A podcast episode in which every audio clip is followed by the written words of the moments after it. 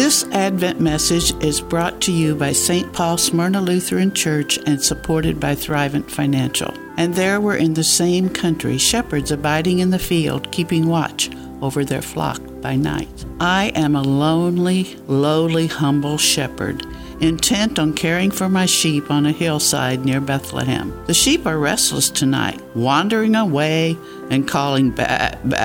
They seem to be focused on a bright star beaming down in Bethlehem. What is happening there? Suddenly, an angel of the Lord appeared with a message of a baby's birth. God's son, she said, sent to save all who believe, even a lowly shepherd like me. Good news, but what shall I do? Do I leave my restless flock to see this babe or stay?